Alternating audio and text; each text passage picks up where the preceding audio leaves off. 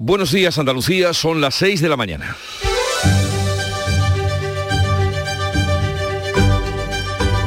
Despierta tu mente, descubre la realidad.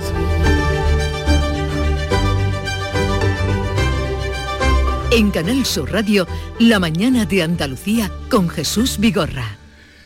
La reforma de la ley de garantía de integridad sexual, o sea, la llamada ley del solo sí es sí, tiene los días contados. El gobierno se ha plantado y pasará a la acción sin esperar a que el Ministerio de Igualdad se decida al cambio.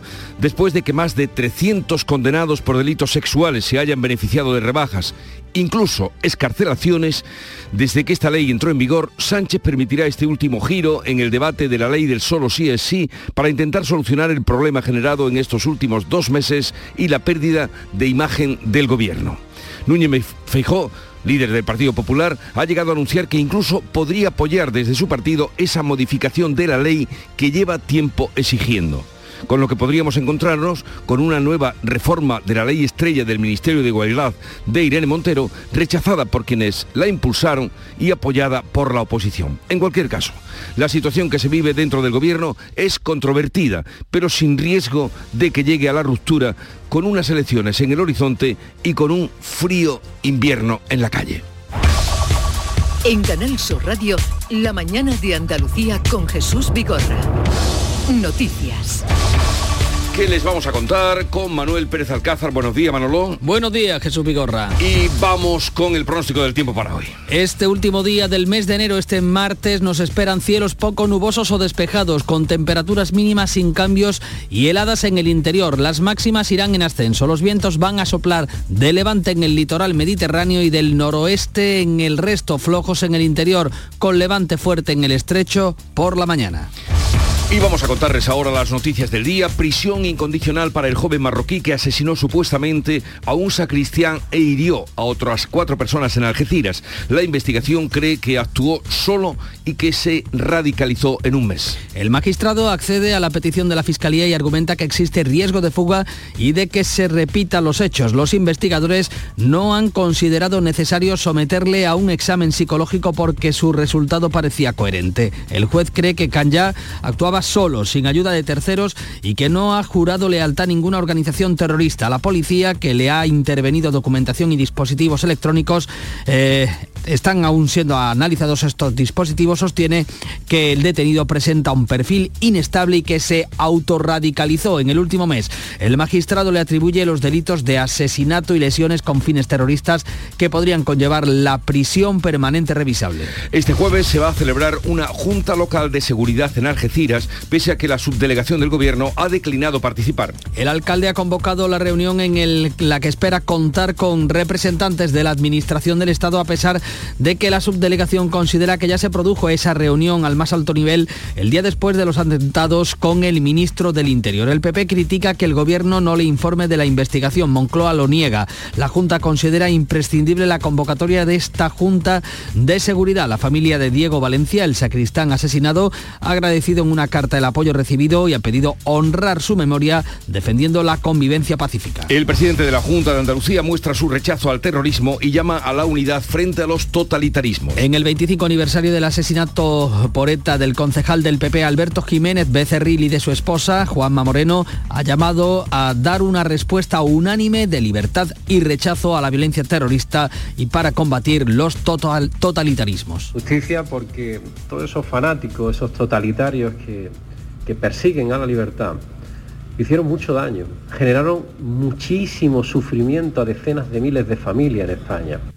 La mayoría progresista del Tribunal Constitucional avalará la actual ley del aborto y se opondrá a cualquier tipo de restricción o limitación de este derecho en el pleno de la próxima semana. Los magistrados debatirán el 7 de febrero el recurso de inconstitucionalidad del PP contra la vigente ley de plazos del gobierno de Zapatero. Según el país, la mayoría progresista va a rechazar cualquier cambio que ponga algún obstáculo a la libre decisión de la mujer en la sentencia que está elaborando el magistrado conservador Enrique Arnaldo. La reforma de la ley del solo sí es sí para frenar las rebajas de las penas de agresores sexuales enfrenta a los socios del PSOE y a Unidas Podemos. Los morados ceden y aceptan endurecer las penas. Los socialistas irán adelante con o sin consenso de sus socios. El ministro de la Presidencia, Félix Bolaños, asegura que ya se trabaja en una proposición que vuelva a las penas anteriores a la ley, pero sin tocar el corazón de la norma que pone el consentimiento en el centro de esta ley como plantea Podemos. La corrección y la modificación que se produzca de la ley del CSI es para evitar que en el futuro se produzcan efectos indeseados y sigue manteniendo el consentimiento en el centro del régimen penal eh, de, las agresiones sexuales. Podemos asegurar que la propuesta socialista pone en riesgo el corazón de la norma que pasa porque no sea necesario el consentimiento explícito de la mujer, pero la secretaria de Estado de Igualdad, Ángela Rodríguez Pan, acepta ahora una modificación para endurecer las penas. Precisamente por lo difícil eh, que está siendo eh, pues toda la preocupación social y porque el Partido Socialista nos hizo una propuesta de reforma del Código Penal que considerábamos, como hoy se ha sabido, que era una propuesta que volvía al modelo anterior y que por tanto exigía ese calvario probatorio para las mujeres, nosotras también hemos estado trabajando en propuestas de reforma del Código Penal. El PP ofrece al PSOE sus votos para corregir la ley. 338 condenados por abusos sexuales se han beneficiado ya de reducciones de condena. Continuará en prisión provisional eh, sin fianza el entrenador de fútbol base femenino que presuntamente ha abusado sexualmente de al menos 15 niñas. Lo ha decidido el juez después de que el detenido se haya negado a declarar. La investigación continúa abierta y el número de denuncias sigue creciendo. En Málaga ha comenzado el juicio contra un hombre acusado de abusar sexualmente de una niña de 11 años, hija de su expareja, al menos en una veintena de ocasiones. Pedro Sánchez y Núñez Feijó vuelven a debatir esta tarde en el Senado sobre las medidas económicas del gobierno para hacer frente a la subida de los precios. La inflación cambia de tendencia y vuelve a subir en enero. Sánchez y Feijó van a debatir sobre el decreto que recoge medidas como la rebaja del IVA cuando el IPC adelantado se ha situado en el 5,8%, una décima más que en diciembre tras la retirada de la bonificación general a los carburantes y pese a la bajada del IVA. La subida de precios en diciembre anticipa una nueva subida de tipos de interés. Aunque la Reserva Federal norteamericana ralentizará mañana el ritmo de subidas, se espera que el Banco Central Europeo vuelva a subir los tipos el jueves. La patronal COE volverá a plantar hoy al gobierno en la reunión de la que se prevé que salga el acuerdo con los sindicatos para la subida del salario mínimo interprofesional. La COE ha anunciado que no va a asistir a esta reunión convocada por el Ministerio. La patronal asegura que no les han consultado ni han dado respuesta a la propuesta que hizo por escrito que recogió una subida del 4% en 2023 hasta los 1.040 euros brutos mensuales. A la reunión de este martes van a asistir solo los sindicatos, comisiones y UGT que piden un salario mínimo de 1.100 euros mensuales. La ministra defiende una subida de la renta mínima hasta los 1.082, la parte alta de la horquilla que plantearon los expertos. 15 personas han resultado heridas, entre ellos 5 menores, en el incendio de una vivienda en un edificio de varias plantas de Sevilla Capital en el Polígono Norte. El fuego se originó tras arder un brasero. El herido más grave tiene quemaduras y fracturas en ambas piernas al saltar al vacío desde una segunda planta, pero antes lanzó a sus hijos de 7 y 3 años, los bomberos encuentra estable y los dos niños también, que fueron salvados inicialmente porque al parecer el padre los puso a salvo con la ayuda del vecino de, de la planta baja.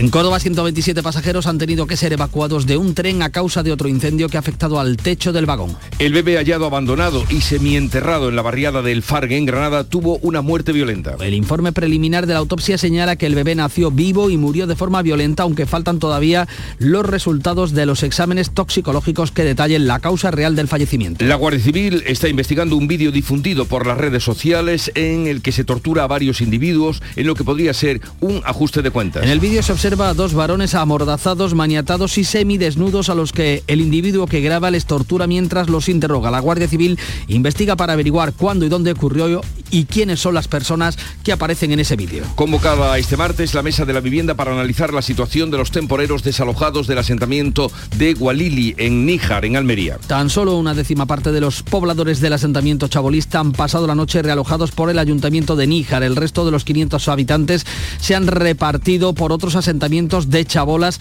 según algunas ONG. A primera hora de la mañana se prendía fuego en las chabolas en señal de protesta por este desalojo. La carretera entre Granada y Sierra Nevada permanecerá cerrada mientras haya riesgo de nuevos desprendimientos. De momento solo están pasando autobuses con trabajadores de la estación de esquí. Los técnicos están consolidando la ladera y se trabajan las 24 horas para restablecer el tráfico. Una de las rocas ha afectado a las comunicaciones subterráneas de fibra óptica. Cetursa confía en que se recupere la normalidad antes del fin de semana. Los empresarios se muestran optimistas. Un maletín lleno de billetes caía este lunes en la autopista A7 a su paso por Marbella. Conductores y vehículos paraban en medio de la autopista para coger los billetes al vuelo en una escena de comedia. El maletín lleno de billetes de 50 euros se le cayó a dos ciudadanos de origen árabe. Los billetes quedaron esparcidos por la vía provocando gran sorpresa y atasco en la carretera. Billete, billete, ¿cuánto paga? No, me chorro billete, bien. Yo, Francis, billete tú, yo me bajo, ¿eh? Incluso un autobús ha parado para que sus pasajeros recogieran parte del dinero. Se da por hecho que los billetes no son falsos, ya que nadie ha dicho lo contrario. La Guardia Civil visualiza los vídeos que pueden obligar a los incautos a devolver el dinero y a pagar una multa por parar en plena autopista. En deportes, últimas horas del mercado de fichajes de invierno en Primera División. En el Sevilla, tras la llegada de Pape Güelle, el siguiente en aterrizar ha sido Brian Hill, que va a pasar hoy las pruebas médicas. El Cádiz tiene casi fichado al central Jorge Meré y en el ataque decide entre Sergi Guardiola y Mateta. Paul Lozano jugará cedido en el Granada hasta final de temporada. Así viene el día, enseguida desarrollamos esas noticias, pero vamos a ver cómo refleja la prensa este último día de enero. Jorge González ya lo ha revisado, buenos días. ¿Qué tal Jesús? Muy buenos días. ¿Qué Vamos trae la a prensa? comenzar con la prensa andaluza, si te parece, en Huelva Información, con fotografía de portada, este titular. Silencio frente al terror. El entrenador de fútbol detenido por presuntas agresiones sexuales opta por no declarar. Vemos a la imagen al detenido en su entrada a la audiencia provincial de Huelva. Ideal de Granada, turnos de 24 horas para sujetar la grieta de dos metros y reabrir la carretera de la Sierra. Un equipo de 30 personas trabaja para restablecer el tráfico este próximo fin de semana. En Diario de Sevilla, dos asuntos, heridos 10 adultos y 5 menores en un aparatoso incendio. El fuego se originó en un brasero y la Cartuja incumple las normas de la eh, zona de bajas emisiones. En Ideal de Almería, Níjar pone fin a El Gualili e inicia el camino para acabar con el chabolismo en el campo. Cerca de 200 personas recibirán alojamiento temporal mientras estudia su caso, dice Ideal. En Málaga hoy, fugas de agua en 74 municipios de menos de 20.000 habitantes. Con las pérdidas actuales se podría abastecer a una población de unos 100.000 habitantes. Habla del plan de choque de la Diputación para reparar y modernizar 24 depuradoras de la provincia. Diario de Cádiz, la falta de trenes dificulta el servicio entre Cádiz y Madrid. En cuanto a la prensa nacional, en el país la reforma del solo sí es sí abre una fisura en la coalición y el FMI, el Fondo Monetario Internacional, ve un punto de inflexión en la economía mundial. En el mundo, Sánchez cambia sin Montero la ley tras favorecer a 338 agresores y Feijó deja en manos de Ayuso la decisión sobre Villacís. También ABC lleva el asunto de la ley del sí es sí a la portada. Sánchez remienda el sí es sí tras beneficiar a 300 agresores y la vanguardia Sánchez insta a endurecer las penas por agresión sexual pese a Podemos. Y la prensa internacional ha sido ya vista y leída por Beatriz Almeida. Buenos días, Bea. Buenos días. The International News de Pakistán. Atentado suicida en la mezquita de Peshawar. Se cobra 83 vidas, incluida la del imán. Algo falló, el atacante pudo colarse dentro después de pasar tres controles de seguridad. El Headlast News de Bélgica dice, apuñalamiento en un tren de Bruselas, tres heridos y uno muy grave. Hay un detenido de 30 años. Por el momento no parece haber un motivo terrorista, dice el fiscal de Bruselas. Es casi inevitable no pensar en lo que ocurrió en Algeciras. El británico The Guardian abre con el informe del Fondo Monetario Internacional que prevé que Gran Bretaña será la única nación del G7 que verá contraerse su economía este año. Cita una rebaja pronunciada del crecimiento. Espera que la economía se contraiga un 0,6%, lo que contrasta con las estimaciones anteriores de un crecimiento del 0,3%. En el New York Times leemos que Estados Unidos planea poner fin a la emergencia de salud pública por COVID en mayo, que los funcionarios federales creen que la pandemia ha pasado a una nueva fase menos grave. Y en el francés Le Figaro, huelga por la reforma de las pensiones, segunda jornada hoy, día negro en el transporte, van a parar trenes, autobuses y metro y también la educación, entre otros sectores. Y la mañana comenzó como cada día en el Club de los Primeros. eh, y Charo Padilla, buenos días, Charo. Buenos días, querido, buenos días a todos. ¿Cómo ha sido el arranque de este último día de enero? Es verdad, ya ha sido la liquidado. cuesta, menos mal. que se vaya el frío también. Eh, bien, la, la gente del Club de los Primeros activa y participa mucho en el programa. He estado con eh, un eh, Francisco que trabaja en un parking, un parking complicado porque tiene más varias entradas, salida, en fin, vigilándolo todo. Y con Oscar, que es conductor de Casal, eh, y de autobuses Casal y que bueno recoge a un grupo de trabajadores y lo lleva a su fábrica. Y hoy hemos preguntado eh, qué has perdido alguna vez en tu vida y que todavía estás buscándolo y no. ¿Qué lo has dicho? Todo el mundo hemos perdido algo. Todo el mundo, Todo claro. el mundo. Y, la alegría que- que da cuando lo encuentras. Oye, a es que, veces. es que hay personas que me han llamado, algún oyente que dice, yo lo he encontrado 20 años después, que estaba en una caja, pero, en fin, perdemos, perdemos cosas en la vida, perdemos y a veces nos quedamos con esta... Y a veces hasta la cabeza. Bueno, ahí yo estoy hallándomela todavía. Que tengas un buen día, Charo. Igualmente.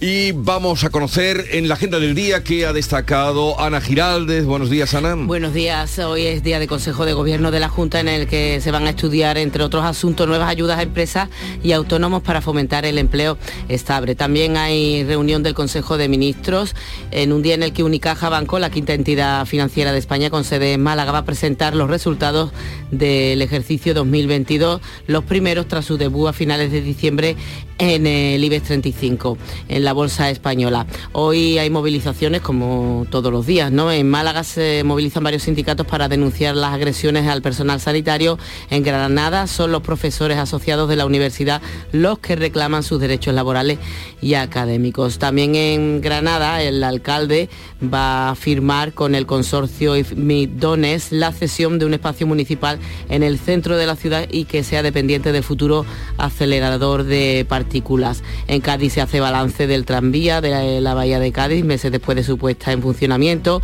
Los obispos del sur de España que se reúnen en Córdoba o en Málaga que también vamos a conocer hoy la programación del Festival de Cine.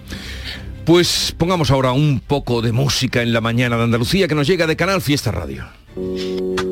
Hola, ¿qué tal? Me han contado que quieres charlar. Llamo para saber cómo estás. Sé que resulta extraño. Dispuesta a escuchar lo que quieras contar, incluso si piensas que no puedes más, seguro que hay más puertas abiertas. Ya han reconocido la voz, ¿no?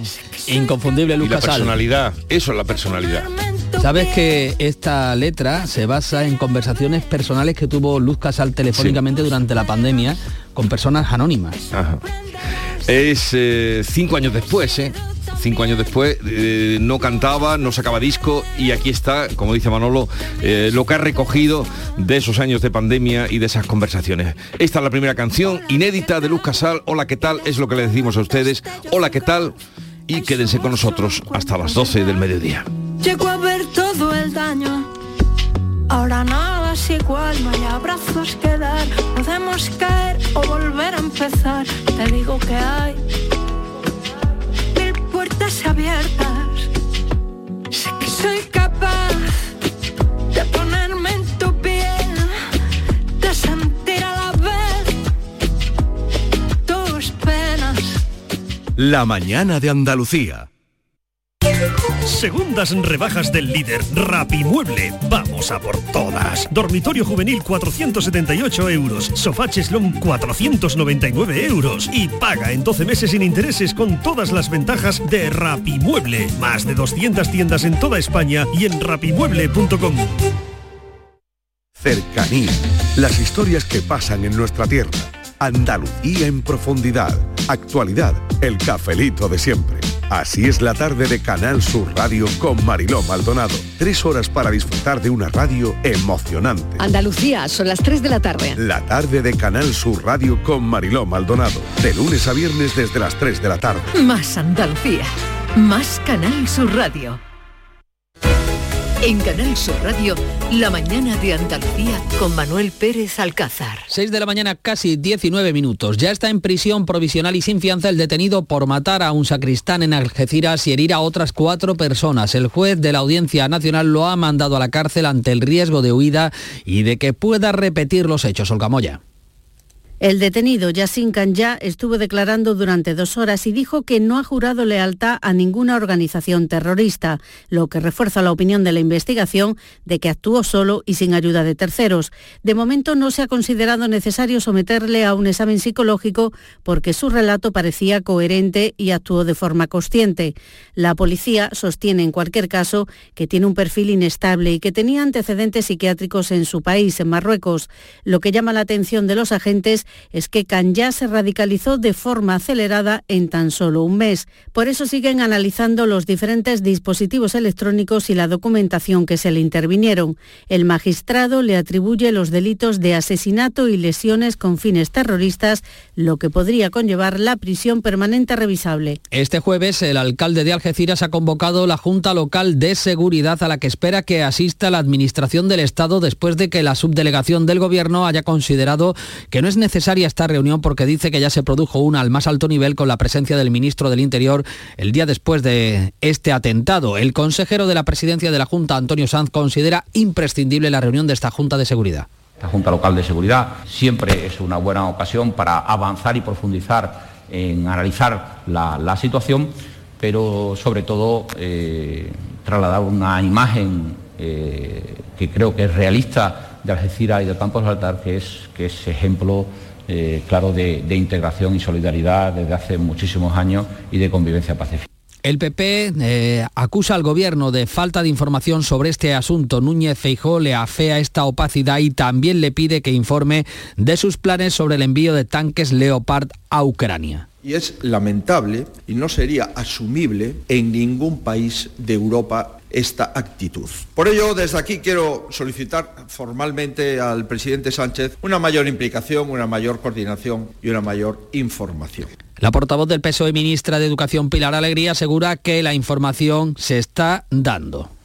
El propio ministro de Interior se puso en contacto con el presidente de la Junta de Andalucía, con el señor Juanma Moreno, y también con el alcalde de Algeciras. Y ese mismo jueves, el secretario de Estado de Interior llamó directamente a la portavoz del Partido Popular, a la señora Cuca Gamarra. En relación al ataque en Algeciras, la familia de Diego Valencia, el sacristán asesinado, ha agradecido en una carta el apoyo recibido y ha pedido honrar su memoria defendiendo la convivencia pacífica. Aunque no es el único caso que se está investigando en las últimas horas como ataque terrorista en Bélgica, tres personas han resultado heridas, una de ellas de gravedad al ser atacados con un cuchillo por un individuo en una estación de Bruselas muy cerca de las principales instituciones comunitarias. En este marco y en la conmemoración del 25 aniversario del doble asesinato por ETA del concejal del PP Alberto Jiménez Becerril y de su esposa, el presidente de la Junta ha hecho un llamamiento, una reivindicación unánime de libertad y de rechazo a la violencia terrorista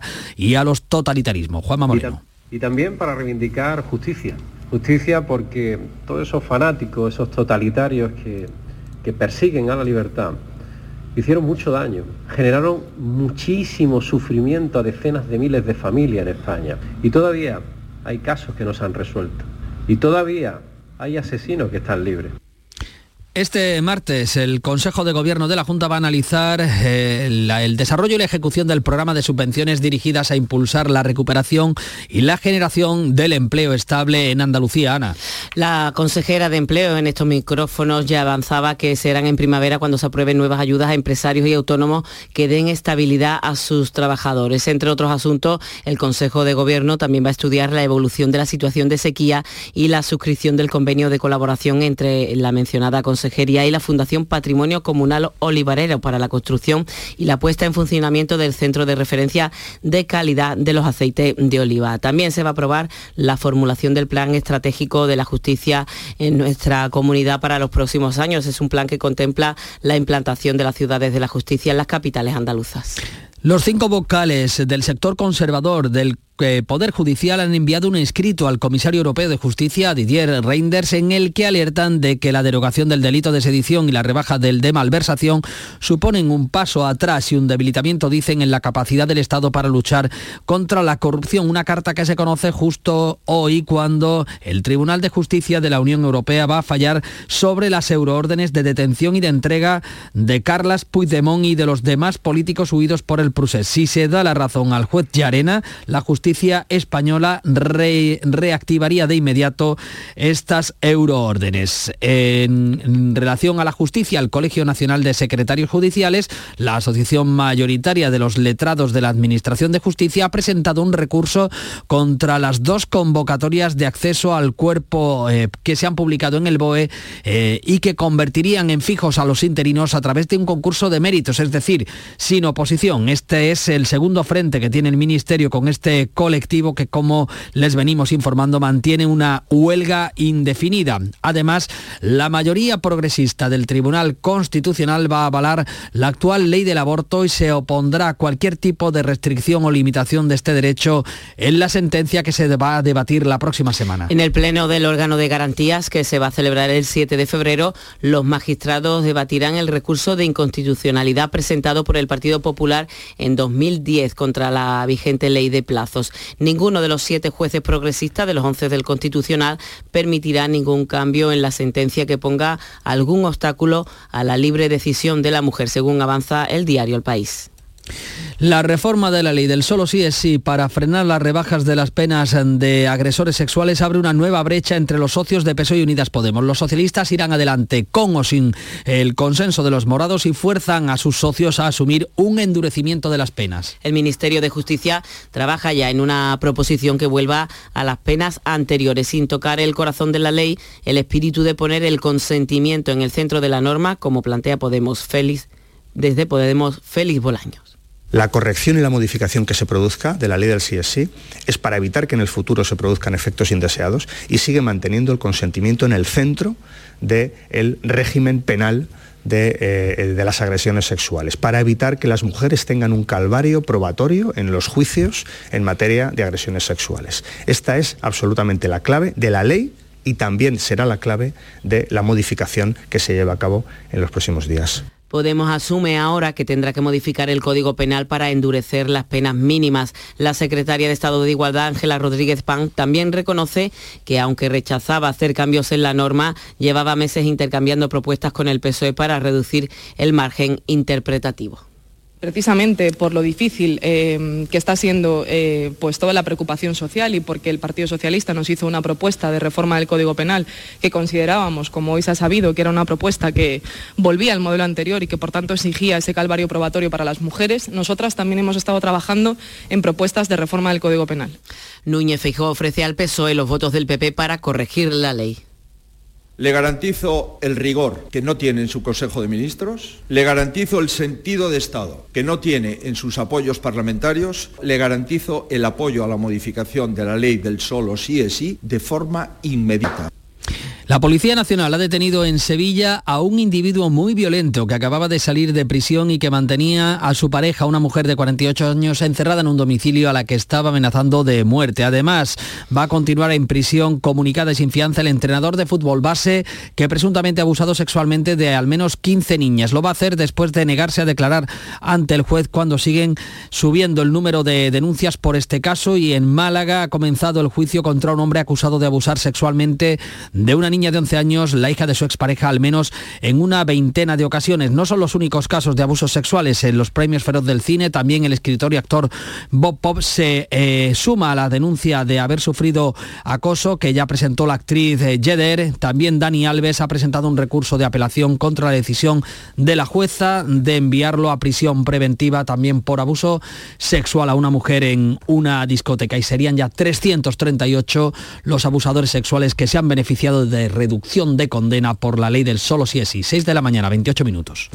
La mañana de Andalucía. Toda Andalucía y toda tu radio van contigo, cuando quieras y donde quieras. Porque la app de Canal Sur Radio tiene todas nuestras cadenas, con todos los programas que te gustan, las emisiones en directo y tus podcasts. En casa, en el trabajo, haciendo deporte, de compras, paseando. Descárgatela. Tienes todo Canal Sur Radio, Radio Andalucía Información, Canal Fiesta, flamencoradio.com y Canal Sur Radio Música para ti. Toda Andalucía y toda tu radio van contigo. Más Andalucía. Más Canal Sur Radio. A medianoche se cierra el mercado de fichajes de invierno. Antonio Camaño, cuéntanos. Hola, ¿qué tal? Buenos días. Se cierra el mercado esta noche. A las 12 del 31 de enero se pone el punto y final al mercado de invierno con muchas novedades que va a haber encima de la mesa, porque el Sevilla cerró en el día de ayer a Pape Huelle y también a Brian Hill. Se deshizo de Delaney que se marcha al Hoffenheim y tiene alguna que otra operación abierta de última hora. En el Betis eh, también muchos movimientos que se pueden dar. La salida de Loren Morón a la Unión Deportiva Las Palmas y la llegada de Ayoce, este jugador que gusta y mucho a Pellegrini. También en el Cádiz se apura las horas de mercado. Un atacante, uno más y un defensa central es la idea para cerrar en estas últimas horas. Se habla de Jorge Mere que está casi cerrado, juega en México y el ex del Sporting de Gijón volvería así a la Liga Española. Y en cuanto al atacante, hay una pugna importante entre Sergi Guardiola que le encanta al entrenador del Cádiz porque lo tuvo en el Valladolid y Mateta, jugador del Crystal Palace. Así que el movimiento del Cádiz también va a ser importante en estas últimas horas. Y el Granada anunció en el día de ayer oficialmente la llegada de Paul Lozano, centrocampista del español, que va a jugar cedido hasta final de temporada en el conjunto nazarí. Andalucía son ya las seis y media de la mañana. La mañana de Andalucía con Jesús Vigorra. Y con Ana Giraldez a esta hora damos cuenta de las noticias que les estamos contando, resumidas en titulares. Prisión incondicional para el joven marroquí acusado de asesinar a un sacristán y herir a otras cuatro personas en Algeciras. El juez de la Audiencia Nacional, Joaquín Gadea, lo ha mandado a la cárcel ante el riesgo de huida y de que pueda repetir los hechos. La investigación cree que actuó solo y que se radicalizó en un mes. La reforma de la ley del solo sí es sí abre una nueva brecha entre los socios del PSOE y Unidas Podemos. Los socialistas irán adelante con o sin el apoyo de los morados y fuerzan a sus socios de gobierno a asumir un endurecimiento de las penas. Podemos deja claro que quieren blindar el corazón de la norma. La Policía Nacional detiene en Sevilla a un individuo muy violento que acababa de salir de prisión y que mantenía a su pareja encerrada en un domicilio. La estaba amenazando de muerte con un cuchillo de grandes dimensiones. Se había arrancado la pulsera de protección contra la violencia machista que llevaba. El Fondo Monetario Internacional, FMI, mejora en dos décimas las perspectivas de crecimiento mundial y las de la zona euro para este año. La subida de precios en diciembre anticipa una nueva subida de tipos de interés, aunque la Reserva Federal norteamericana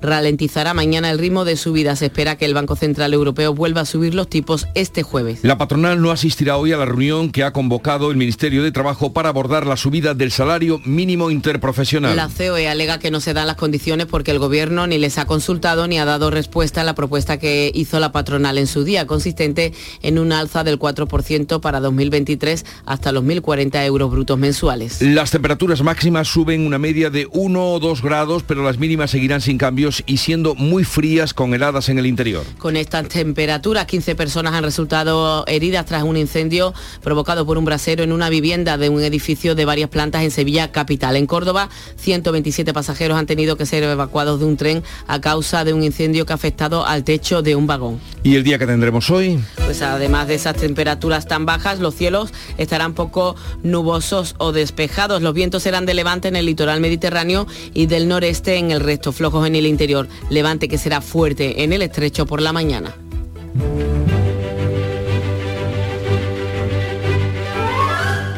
Hoy es San Juan Bosco, que es el patrón de estudiantes, jóvenes, niños, adolescentes, aprendices, obreros, editores. Fue el fundador de las tres ramas de la familia salesiana.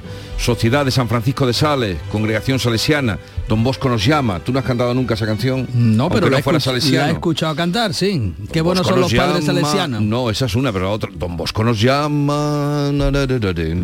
Esa- La he escuchado cantar, he tenido compañeros salesianos, sí.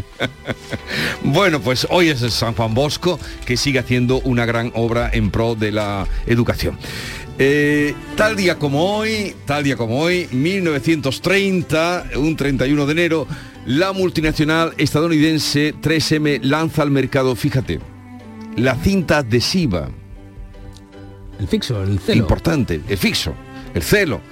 Qué importante ha sido eso en nuestras vidas. Pues sí. Pues en, en 1930 ahora que nos parece que todo es la tecnología lo que da avances, pero esto también fue un avance. Eso fue tecnología a su manera, Eso ¿eh? fue eh, la cinta adhesiva, la de cosas que solucionó. Y un 31 de enero de 1980, un grupo de campesinos acompañados de estudiantes y miembros del Comité de Unidad Campesina ocupan la Embajada de España en Guatemala y eh, protestaban porque eh, eh, habían sido, había sido incendiada la embajada, provocando la muerte de 37 personas, entre ellos el cónsul español Jaime Ruiz del Árbol y dos empleados de la sede diplomática. Y ocurrió eso tal día como hoy de 1980. Y la cita del día dice así, cuando es una evidencia, pero parece que a veces cuesta mm, llevar a cabo o enmendar más lo que es evidente. Cuando te das cuenta de que has cometido un error, toma medidas inmediatas para corregirlo. Es una evidencia, pero lo dijo Dalai Lama o lo dejó escrito no, Dalai Lama. No persistas en el error. no, exacto. Cuando te das cuenta de que has cometido un error, toma medidas inmediatas para corregirlo. Dalai Lama. Y vamos ahora con la segunda entrega que nos hace Jorge González de la prensa nacional y andaluza. Vamos a ello. Comenzamos con Ideal de Almería en este caso, con este titular a toda página. Níjar pone fin al Walili e inicia el camino para acabar con el chabolismo en el campo. Cerca de 200 personas recibirán alojamiento temporal mientras estudia su caso. Podemos ver en la foto de portada a un hombre caminando, eh, llevando una maleta a la espalda tras el desalojo de este asentamiento chabolista. En Diario de Sevilla, la fotografía de portada para esos 25 años en el recuerdo eh, después de celebrarse ayer esa jornada, esos 25 años del asesinato de Alberto y hacen eh, que les costó la vida en 1998. Fotografía en la que se puede ver al presidente andaluz, al alcalde de Sevilla y el arzobispo de la ciudad colocando una corona de laurel en presencia de la familia de, Alberto Yacen en la calle Don Remondo, donde fueron asesinados. También con este titular en Diario de Sevilla, heridos 10 adultos y 5 menores en un aparatoso incendio que tuvo su origen en un brasero. Huelva información, es silencio frente al terror. El entrenador de fútbol detenido por presuntas agresiones sexuales opta por no declarar. En la foto de portada podemos ver la imagen de este hombre, del detenido, entrando en la audiencia provincial de Huelva, mirando muy fijamente a, la cámara, una foto bastante impactante. Ideal, eh, turnos de 24 horas para sujetar la grieta de 2 metros y reabrir la carretera este próximo fin de semana. Un equipo de 30 personas trabaja a destajo para restablecer el tráfico, como decimos, este fin de semana. En Málaga hoy fugas de agua en 74 municipios de menos de 20.000 habitantes. Fíjate este dato, Jesús, con las pérdidas actuales, en la provincia de Málaga se podría abastecer a una población de unos 100.000 habitantes con las casas con las casas que está el agua. ¿eh? Con lo que se pierde. A causa de las pérdidas. Todo esto se recoge eh, pues ya es hora de que pongan enmienda. Claro que sí, se presentó, además. se presentó ayer el plan de choque de la Diputación Provincial Malagueña para reparar y modernizar 24 depuradoras de la provincia. Esperemos también que se ponga fin a este tipo de problemas de fugas. En Diario de Cádiz, la falta de trenes dificulta el servicio entre Madrid y Cádiz. Nuevos Albia entran ahora en talleres, dice este periódico.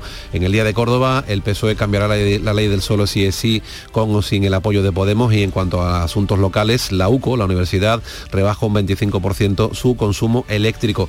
Una foto muy llamativa, vemos en Ideal de Jaén, con este titular, Historia en el subsuelo de Torre Perojil.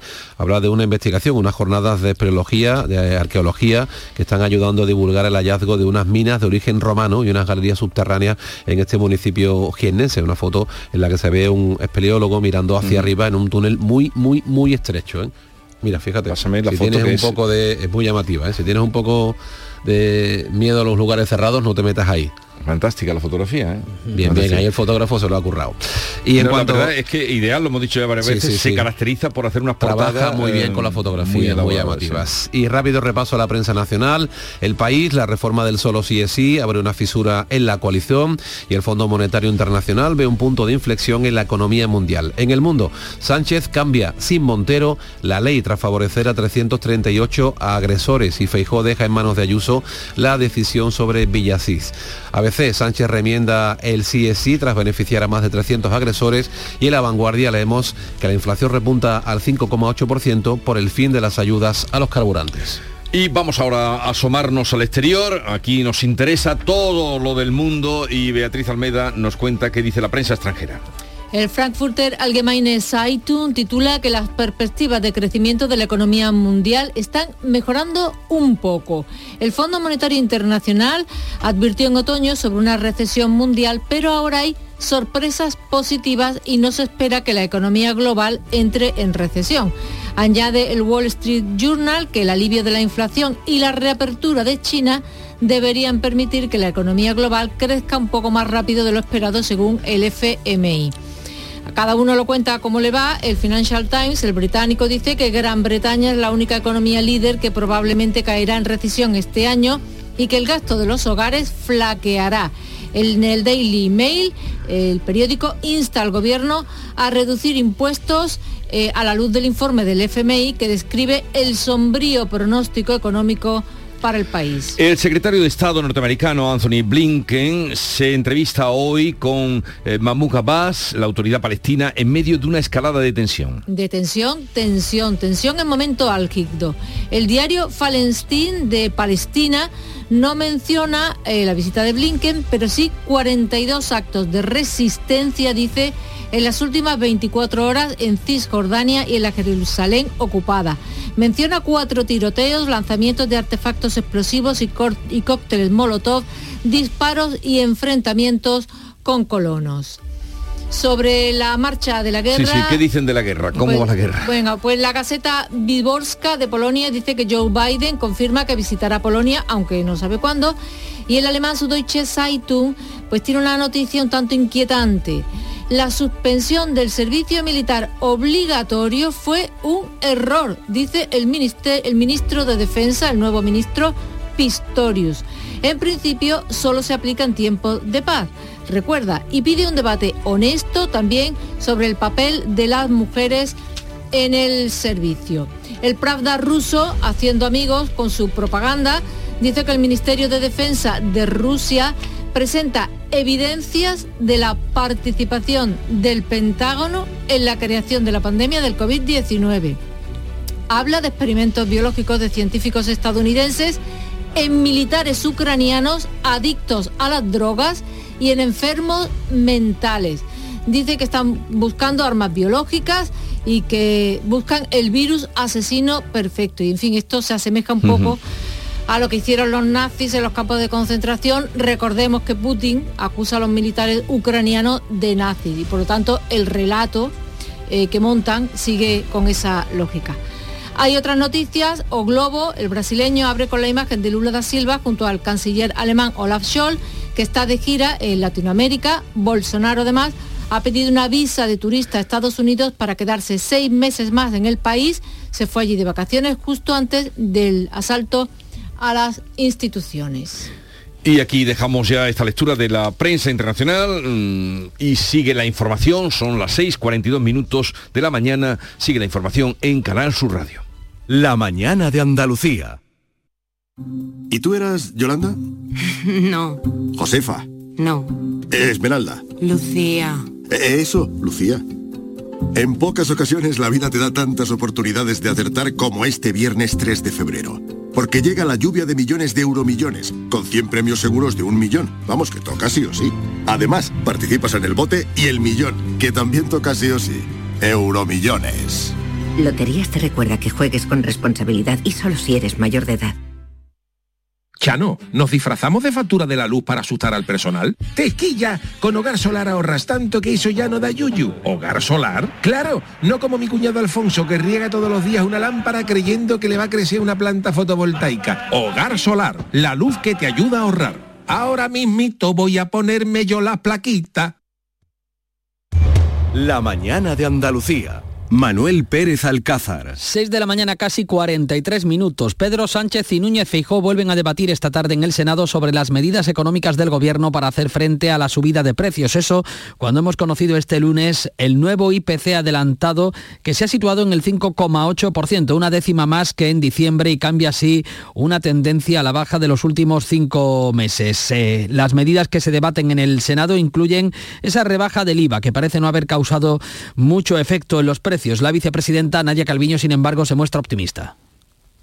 Todavía no tenemos datos de la evolución de los precios de los alimentos. Eh, Vamos a ver cuál ha sido la evolución en enero. La información que tenemos apunta a que sí se está trasladando la bajada del IVA en eh, los precios de los alimentos y es muy importante porque esa bajada del IVA eh, beneficia los bolsillos de los ciudadanos españoles, apoya a las familias de nuestro país.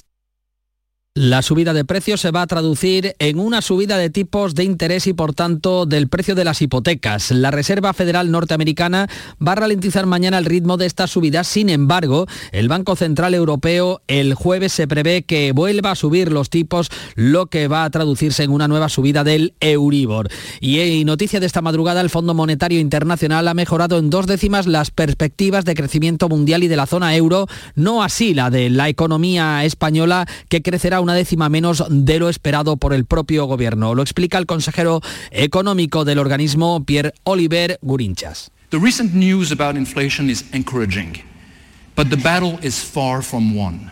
Las últimas noticias sobre la inflación son alentadoras, pero la batalla está lejos de ganarse. Mientras la presión inflacionista sea elevada, los bancos centrales deben elevar también los tipos de interés. Relajarlos antes de tiempo pondría en peligro los logros alcanzados.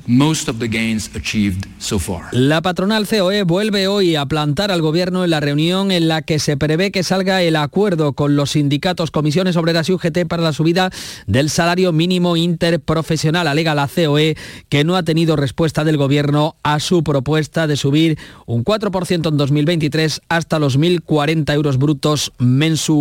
En tema laboral también hay que dar cuenta de que Globo ha anunciado el despido de 250 trabajadores, el 6,5% de su plantilla, y que la eh, primera jornada de huelga de controladores aéreos, principalmente en los aeropuertos de Sevilla y de Jerez, ha transcurrido con normalidad. El Centro de Estudios Andaluces ha publicado un nuevo barómetro que eh, refleja una victoria del Partido Popular en las elecciones municipales en las ocho capitales andaluzas, consiguiendo rozando la mayoría absoluta en siete de ellas y con mayoría simple en Sevilla, donde ahora mismo gobierna el Partido Socialista. También en la política, Ciudadanos cierra la posibilidad de compartir listas con el PP en esas elecciones municipales, como planteaba la vicealcaldesa naranja de Madrid, Begoña Villacís. La vicepresidenta madrileña Isabel Díaz Ayuso también parece cerrarle la puerta de llegada a Villacís. Escuchamos a Ayuso y a la portavoz nacional de Ciudadanos, Patricia Guas. Lo mejor de Ciudadanos ya se vino conmigo y ahora si tienen conversaciones a nivel nacional yo ahí no tengo nada que opinar. El nuevo Ciudadanos no va a ir en coalición ni con el Partido Popular ni con el Partido Socialista, eh, nunca con el bipartidismo. 15 personas eh, han resultado heridas, entre ellos cinco menores, tras el incendio en una vivienda en un edificio de varias plantas en Sevilla Capital, en el Polígono Norte. Tuvieron que desprenderse desde una ventana en eh, a una altura de dos pisos. El incendio lo había causado un brasero cuando las temperaturas mínimas, como les venimos informando, siguen en cotas muy bajas. Otro incendio, en este caso en un tren, ha obligado a evacuar a 127 pasajeros a la altura de la localidad, en la capital cordobesa. Además, el bebé hallado abandonado y semi-enterrado en la, en la barriada del Fargue, en Granada, nació vivo y tuvo una muerte violenta. Es lo que arroja el resultado de la autopsia. Y la noticia, sin duda, que más llama la atención de las últimas horas es la aparición de cientos de billetes de 50 euros en la autovía a7 a su paso por Marbella, lo que hizo que muchos eh, eh, conductores pararan sus vehículos para tratar de coger el dinero al vuelo. La Guardia Civil está investigando los vídeos que pueden suponer la devolución del dinero y además la multa de los incautos por haber detenido el vehículo en la autovía. El carnaval, que además de coplas en este caso viene con cierta polémica, porque la chirigota de Málaga sin, perdón va a demandar a la comparsa El Veneno del Rincón por difamación y injurias y calumnias. La agrupación niega las acusaciones de una de las componentes que ha denunciado que algunos integrantes comenzaron a eh, insultarles, a bordearles, ha dicho literalmente por los pasillos del teatro Falla, donde Fernando Pérez eh, hace la crónica de resumen de la jornada de este lunes. Fernando. Buenos días, a la una y 20 de la madrugada terminaba la décima función de clasificatorias preliminares de este concurso de coplas del Gran Teatro Falla que entra en una recta, vamos a decir, no final, porque todavía quedan algunos días hasta el sábado para que eh, sepamos qué agrupaciones pasarán a los cuartos que arrancarán el día 6 de febrero. De momento nos quedamos con algunas coplas que pudimos escuchar en eh, agrupaciones como eh, la chirigota con la verdad por delante de los sinceros, la chicota de los Molina, de Chiclana, eh, la comparsa Tierra que nos agradó eh, bastante, pero eh, vamos a quedarnos con una agrupación que llegó de Alcalá de Guadaira, que fue la grata sorpresa de la noche, se llaman El Andaluz, y cantaba así el paso doble, uno de los dos pasos dobles que interpretaron en el falla. Ya saben que a las 8 y 25 volveremos con más coplas en Radio Andalucía Información para Andalucía y eh, mm, en Canal Sur Radio para la provincia de Cádiz. Les esperamos, ahora nos quedamos con las coplas del andaluz de Alcalá de Guadaira. Metí las llaves del coche junto a su ropa y reproche en sus maletas. Y antes que me pueda el miedo o piense que no es remedio, se las he en la puerta. No lo hice antes porque siempre me lloraba. Y yo fui tonta y otra vez lo perdonaba. No se da cuenta que así va a acabar conmigo. Que yo soy todo lo que tiene y es mi delirio. Ahora no sé a dónde ir. Yo solo pido que sea muy lejos, que si me miro, no me adivino ni en el espejo. 7 menos 10 de la mañana, información local. En la mañana de Andalucía de Canal Sur Radio, las noticias de Sevilla. Con Pilar González. Hola, buenos días. Cerca de un centenar de efectivos de emergencia han intervenido en un incendio en un piso en Sevilla. Junto a los vecinos han evitado una tragedia y la familia de la vivienda afectada está a salvo. También está a salvo ya una mujer y su hija después de que la expareja se atrincherara con ellas en la casa. Y en política, el barómetro de la Fundación Centro de Estudios Andaluces da la victoria al PP en el Ayuntamiento de Sevilla. Enseguida los detalles. Antes el tiempo. Hoy tenemos cielo despejado, temperatura sube ligeramente, aunque hay heladas débiles en la sierra, viento del este flojo.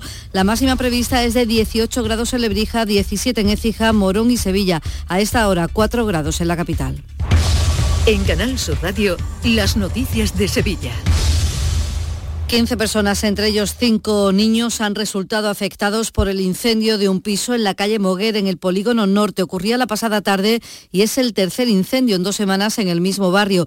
Y este podría haber sido, desde luego, que una tragedia. Los servicios de emergencia recibían una docena de llamadas que alertaban de que había fuego en una segunda planta con personas atrapadas. Al lugar se han desplazado de inmediato 24 bomberos, 30 policías nacionales y locales y 6 equipos sanitarios. Esto era lo que se encontraban los bomberos cuando llegaron, lo explica el suboficial Carmelo Cáceres. El señor llevaba un, 40, un 30% aproximadamente quemadura de segundo grado, en el, especialmente en brazos y en cara, por lo que he podido observar. Ella también ha, sido un poco intoxicada con humo, pero se encuentra estable y los dos niños también, que fueron salvados inicialmente, porque al parecer padre los puso a salvo con la ayuda del vecino de la planta baja. Bueno, esto es como quedó al final, porque en el piso incendiado estaban un matrimonio y dos niños de 3 y 7 años. El padre se había arrojado por el balcón y sufre, como acaban de escuchar, quemaduras en el 30% de su cuerpo y rotura de piernas. Antes pudo bajar a los niños a un patio interior con ayuda de unos vecinos sacándolos por la ventana. Ahora sí vamos a escuchar cuál era la situación que se encontraron los bomberos cuando llegaron. El escenario era un poco dantesco, puesto que gran cantidad de humo salían por, las ventanas y las llamas también estaban exteriorizadas con cierta magnitud. Los equipos de trabajo se han encargado, por un parte, de controlar el incendio, por otra parte, otro equipo de ayudar a esa evacuación de personas con una escalera de doble cuerpo y también dos equipos pues, han subido a hueco de escalera para, digamos, eh, solventar y salvaguardar a los vecinos que se encontraban en las plantas superiores. La madre de los niños y otros 11 vecinos, entre ellos tres menores, también han resultado afectados por inhalación de humos, todos trasladados al Virgen del Rocío.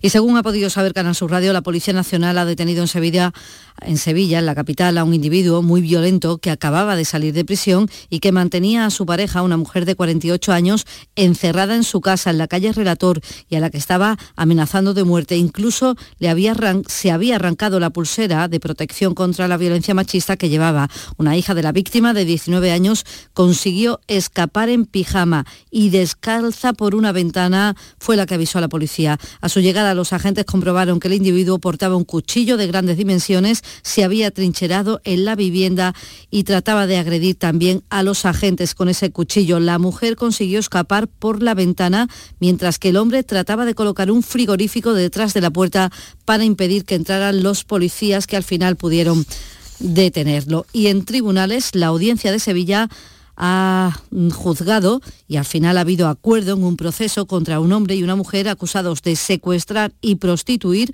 a una mujer en el barrio del Tardón durante la feria pasada. Los 16 años de prisión que pedía el fiscal se han quedado reducidos a cuatro. La mujer trató de escapar varias veces, como ha contado a Canal Sur Radio su abogado Paola, su abogada Paola Codón. Eh, la llevaron engañada y allí, pues sí, allí se estuvo, estuvo retenida y estuvo incluso atada dentro del piso pasa además en cualquier edificio de piso normales, vamos, no, esto no hace falta que sea ni en ningún barrio marginal, ni, ni en ningún sitio, no, no, no, en nuestra misma calle, en nuestro mismo edificio puede estar sucediendo. 6 y 54. Pero Pepe, Carmen, qué guapísimos estáis. Tenéis la piel perfecta. Sí, hemos ido a Clínica Doctor Ortiz y nos ha aconsejado lo mejor para los dos. Nos han transmitido seguridad y confianza. Son muy completos. Tratamientos de arrugas, rellenos faciales, láser, cirugía plástica, injertos capilares, ginecología. Pide tu cita gratuita en Clínica Doctor Ortiz y siéntete segura en tu clínica estética de confianza. Pacientes reales, belleza natural. Las noticias de Sevilla.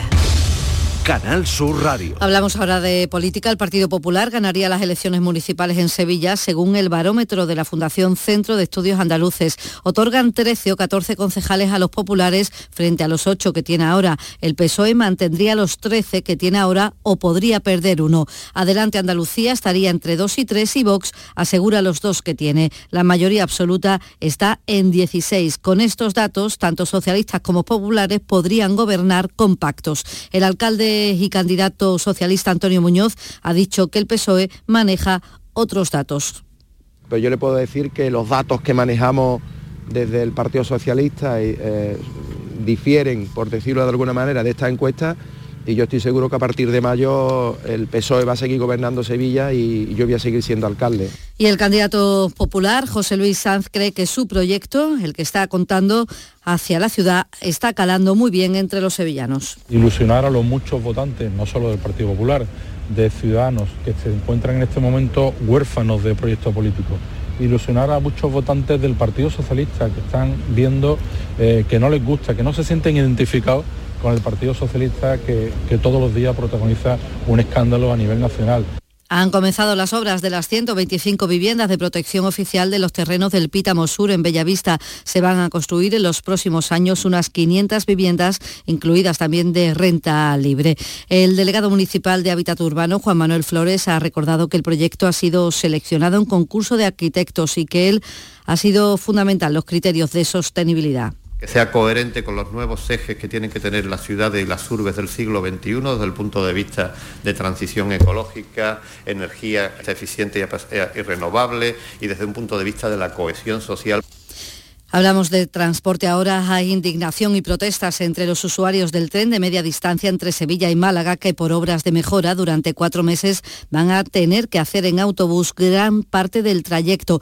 Afecta a las estaciones de Araal, Marchena, Osuna y Pedrera hasta Antequera Santana. El transbordo añade hora y media al viaje con el consiguiente malestar entre los usuarios, como esta mujer que así nos cuenta su periplo. Ya son las 6 y 20 de la mañana y estamos aquí en la estación en una estación que hasta el jueves estaba abierta con un montón de personas y hoy nos encontramos la estación vacía, el tren que no pasa y vamos a coger un autobús que nos lleva a Utrera y de Utrera nos lleva a Sevilla. Nos va a suponer ir a trabajar un trabajo de 7, 8 horas, estar 12 horas en la calle, porque Renfe, el transporte alternativo que nos pone, nos supone una, una locura y es casi inviable.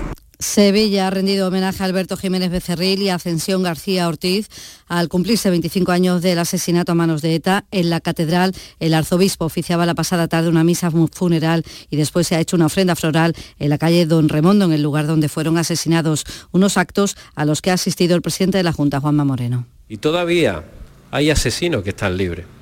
Y todavía hay algunas formaciones políticas que todavía no condenan clara y enérgicamente la violencia. Por eso hoy estamos aquí, para recordar y para reivindicar no solo la memoria, sino la dignidad y la justicia de todas las víctimas de ETA. En la Puerta de Jerez hay una exposición hasta final de febrero con el nombre 25 años sin memoria. Son 24 MUPIs con documentos fotográficos y periodísticos que repasan la trayectoria del matrimonio asesinado y todo cuanto ocurrió en aquellos días. Vuelve a tomar ese España a debate y lo hace con más fuerza que nunca. El jueves 2 de febrero, José María Aznar abre el undécimo foro de España a debate, un ciclo único en Sevilla que te invita a conocer nuestro país a través de sus protagonistas. A las 8 de la tarde en el Auditorio Rafael de León. Entrada libre hasta completar aforo. Síguenos también por streaming. Ayuntamiento de Tomares. Tomares, como a ti te gusta. Deportes, Antonio Cabaño, buenos días. Hola, ¿qué tal? Buenos días. El Sevilla se ha puesto las pilas en las últimas horas de mercado de fichaje y después de la llegada de Pape el francés, que ya pasó reconocimiento médico, también ha aterrizado en la capital hispanense Brian Hill. Va a llegar cedido por el Tottenham hasta final de temporada y también una salida importante porque Delaney se marcha al Hoffenheim también cedido hasta final de temporada. Y en el Betis, movimientos de última hora que se pueden dar. En cuanto a salidas, la de Loren Morón que se puede marchar a la Unión Deportiva Las Palmas y se cierra las puertas a la posible salida también de Paul al español porque ha fichado a la primera opción que es José Grayera. Y ojo al asunto Ayoce porque las modificaciones y los movimientos se suceden en las últimas horas y ahora el Betis ha recuperado opciones de hacerse con este delantero que gusta mucho a Pellegrini. A esta hora tenemos un grado en Cazalla, menos uno en Estepa, cuatro grados en Sevilla.